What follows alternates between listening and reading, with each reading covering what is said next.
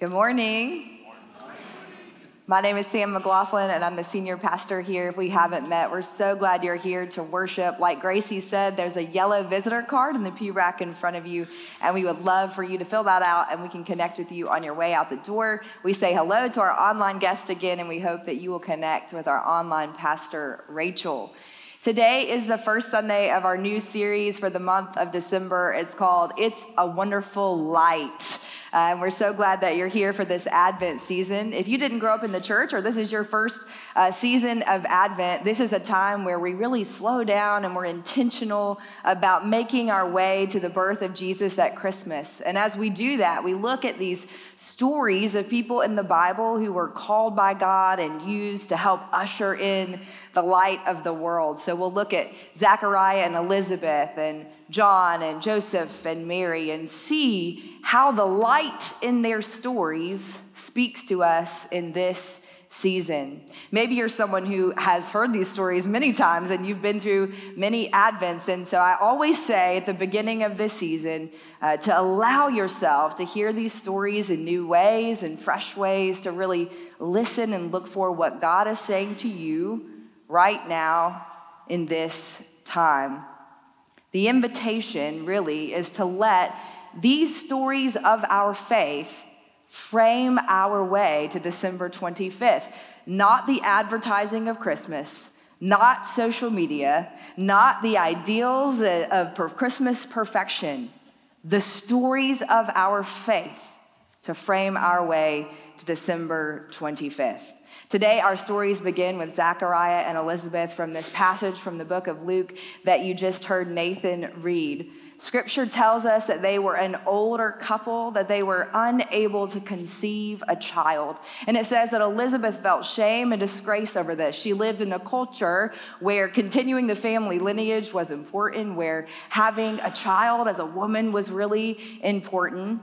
We're told that uh, they were righteous people, they were blameless people, that Zechariah was a priest, and that Elizabeth came from a long line of priests. She was a pastor's kid, a priest's kid. And so these are people who understood the joys and the demands of church work. At the time, what we know is that the priests were divided into 24 groups, and each group served twice a year for one week at a time in the temple. And so there was this list that was compiled of priests who had never been chosen to enter the sanctuary, the Holy of Holies.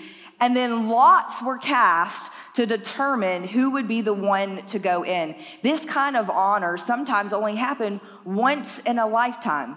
And so our scripture tells us that once when Zachariah's division was on duty, and he was serving as priest before God. He rolled the dice and he was chosen by Lot to enter the temple and burn the incense. That was the custom. Now, it was also the custom for all the other people who were there to worship to gather outside of that space and to wait for the priest to come out. They would be expecting him to come out and, and give them a blessing. And so here is really the scene. I want you to try to see it in your mind. Zechariah entered what would have been this tall, narrow, dark room with no windows. The only light was like a flickering candle. And it is there in the midst of that high holy moment that the angel Gabriel appears to him. Now, as any of us would be, he was startled and he was gripped with fear. Think about the best surprise party that you've ever pulled off, right? I can think about as a teenager when my friend was coming down the hallway in his house, he was like singing tunes. He had no idea that 15 of us were crammed in his dark room. And then he opened the door and he was just like terrified, right? All these people scream in your face. That's the kind of moment that we're talking about startled and gripped with fear. And so the angel looks at him and he says what he will say to every other person in the Christmas story Do not be afraid, right? Some of us could take that and go home today now, right? There's your message. Do not be afraid. And he goes on to say, Zachariah, your prayers have been heard the voice that you've been lifting to me, and now there it's answered. right? Elizabeth is going to bear a son and you're going to name him John. He's going to be filled with the Holy Spirit. He's going to carry on the tradition of the prophets like Elijah. He is going to prepare people for the coming of Jesus. Now, naturally, Zechariah was confused. He was shocked. He was full of doubt. He basically asked, How do I know that you're telling the truth? Like, we're past the diaper stage in our life, right? We've given up on this dream. And the angel says, Zechariah, I've been sent here by God to tell you this. And I'm sorry, brother, but since you didn't believe me, you're going to have to be silent until the appointed time that this good news happens. And so Zechariah walks out, remember, to all of those worshipers expecting a blessing, and he cannot say a word for at least nine months and eight days, he says nothing. It doesn't matter how many Advents I have been through, it never fails to strike me that this is the first encounter that we read of. This to me seems like a mixture of a blessing and a curse, right? Everything Zechariah was thinking he could not say out loud. We want some people to have that, right? But in this time period, he had to learn, right, how to heighten his other senses, how to notice, how to pay attention, um, how to communicate differently. I imagine that he had to think through what he really wanted to say and how he really wanted to share it. And that made him wiser and more thoughtful and more careful with his words. I imagine that this was really sort of like a trial by fire experience for him, right? That he was a priest who was called by God, who wanted to be used by God, who wanted to be close to the heart of God. But here he was kind of being tested, right? Was it gonna snuff out that candle within, or was it gonna make him blaze brighter? You know, in my short, and it really is short, 15 years of ministry, I will say that this is a lesson that I've learned and have to continually relearn. Like how to sit there in the silence, how to wait when you feel impatient and you want to know answers, right? It feels sort of counterintuitive to us when we are trying to move on to the next thing or get things done to slow down and to stop and to be still to wait and listen and to watch. But this is how we learn to hear and sense the movement of the Holy Spirit. This is how we know what to do next. And the truth is, the more that we need God's help and direction in our lives, the more quiet we have to be. And so it seems to me that this is really an invitation for us at the very start of our season to a divine hush.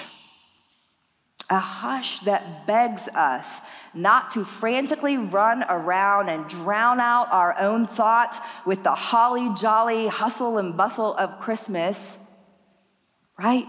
A hush that invites us not to be plowed over and plowed down by to do lists and gift giving and parties. A hush that invites us into the presence of God to heighten our senses in new ways. The thing is, if we give way to this kind of silence, it does become our teacher. It teaches us how to wait with expectancy with joy, with hope, believing, trusting, knowing that God will deliver. Why? Because God never fails to deliver as we look for the light in this story is I can't help but think about uh, the literal light that is taking place. Uh, Zechariah enters this dark room with candlelight, and all of a sudden, this huge contrast of light comes in when the angel comes and fills the room with heavenly glory. We're not actually told what it looks like. Maybe it's like when Jesus was transfigured on the mountain, and it's so bright and blinding that the disciples have to fall to the ground. But what about that metaphorical light? That figurative light, that light that is happening within his body, right? Did that angel's glow feel like one of those uh, baby shower balloon explosions? Did Zachariah's heart radiate light when a dream that he had let go of was suddenly back in play? How bright did Elizabeth's eyes look when she found out she would have a baby? What joy and elation and celebration pierced the darkness and dismissed her disgrace. There is literal light in these stories, but there's this light with the capacity to blaze within them, within us. Because what we are talking about here in this moment is a moment when the light bulb comes on when somebody flips a switch and everything goes click, click, click, click, click, like the moment when you find the exact right word, the exact right order of things, the exact right song, the exact right person. This is a story about a moment when everything comes together, when life changes in an instant for the best. And we are not people trained to wait expectantly and joyfully and hopefully for the moment when everything changes for the best. We are people who anticipate and plan for and worry over the worst we are people who lie down on our pillows at night and rehearse those tragic situations that terrify us and wonder how we're going to deal with them. You know, as we talked about uh, this sort of worst case scenario thinking and reality in our staff meeting this week, Steve shared a book with us called Hardwiring Happiness. It's written by a clinical psychologist named Rick Hanson, and it asks questions that I think make sense to us, like why is it easier for us to ruminate over hurt feelings than it is to bask in the warmth of being appreciated. You know, why do we listen to that one voice, one out of 10, that is critical and negative instead of the nine that are supportive and encouraging? Well, Dr. Hanson uh, explains that it's because this is how our brains evolved. We learned uh, to learn quickly from bad experiences and to learn slowly from good ones. He says our worst case uh, scenario thinking is actually part of our primal nature, it's our instinct. It's innate, it's ingrained, it's a survival mechanism. If there is constantly a fear of threat, your mind and body are learning how to quickly assess and respond. Now, maybe we don't live under super primitive circumstances, but we do live in a culture, in a society, and a very real threats exist. This threat, this fear, it becomes heightened because of what we see on the news and what we feel helpless and hopeless about, or what we hear from our neighbors or witness in our families. And the problem is, if we're not careful, we begin this loop of fear and worry and anxiety and cynicism and negativity. And suddenly we let all of these things control us and dictate our decisions. And so, part of the good news of the book is that even if you've been hardwired to think this way, you can override the system. You can hardwire yourself for happiness. You can pull out some plugs and like put them in a different place, you know? You can refocus your mind to think positively. You can examine the lies that your brain tells you. You can learn to reframe, to hold on to hope, for look for the light in the midst of the darkness. This is not a trite endeavor. This is not a Pollyanna move. This is our hope. This is our faith. And that is what the first story of Advent invites us to do. Zachariah and Elizabeth had a dormant dream that had gone dark. But one day, God appeared and actualized that dream and gave them their heart's desires and invited them to be on this long awaited story of redemption and salvation. And so while our culture or busyness, our distractions or procrastination, our stress or overstimulation or fear may ask us to start dreading things, while darkness and dreams deferred may call us to lose hope we begin with a story in which a long wait ends. A light bulb comes on, a baby is on the way, and the tables are turning for the people of God. And so this December, can we frame our season, church, not with these other things, with our faith? Can we let it guide us to live expectantly and joyfully and hopefully as we wait on that moment when God delivers, and God never fails to deliver.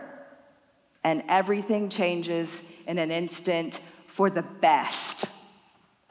Thanks be to God. Amen.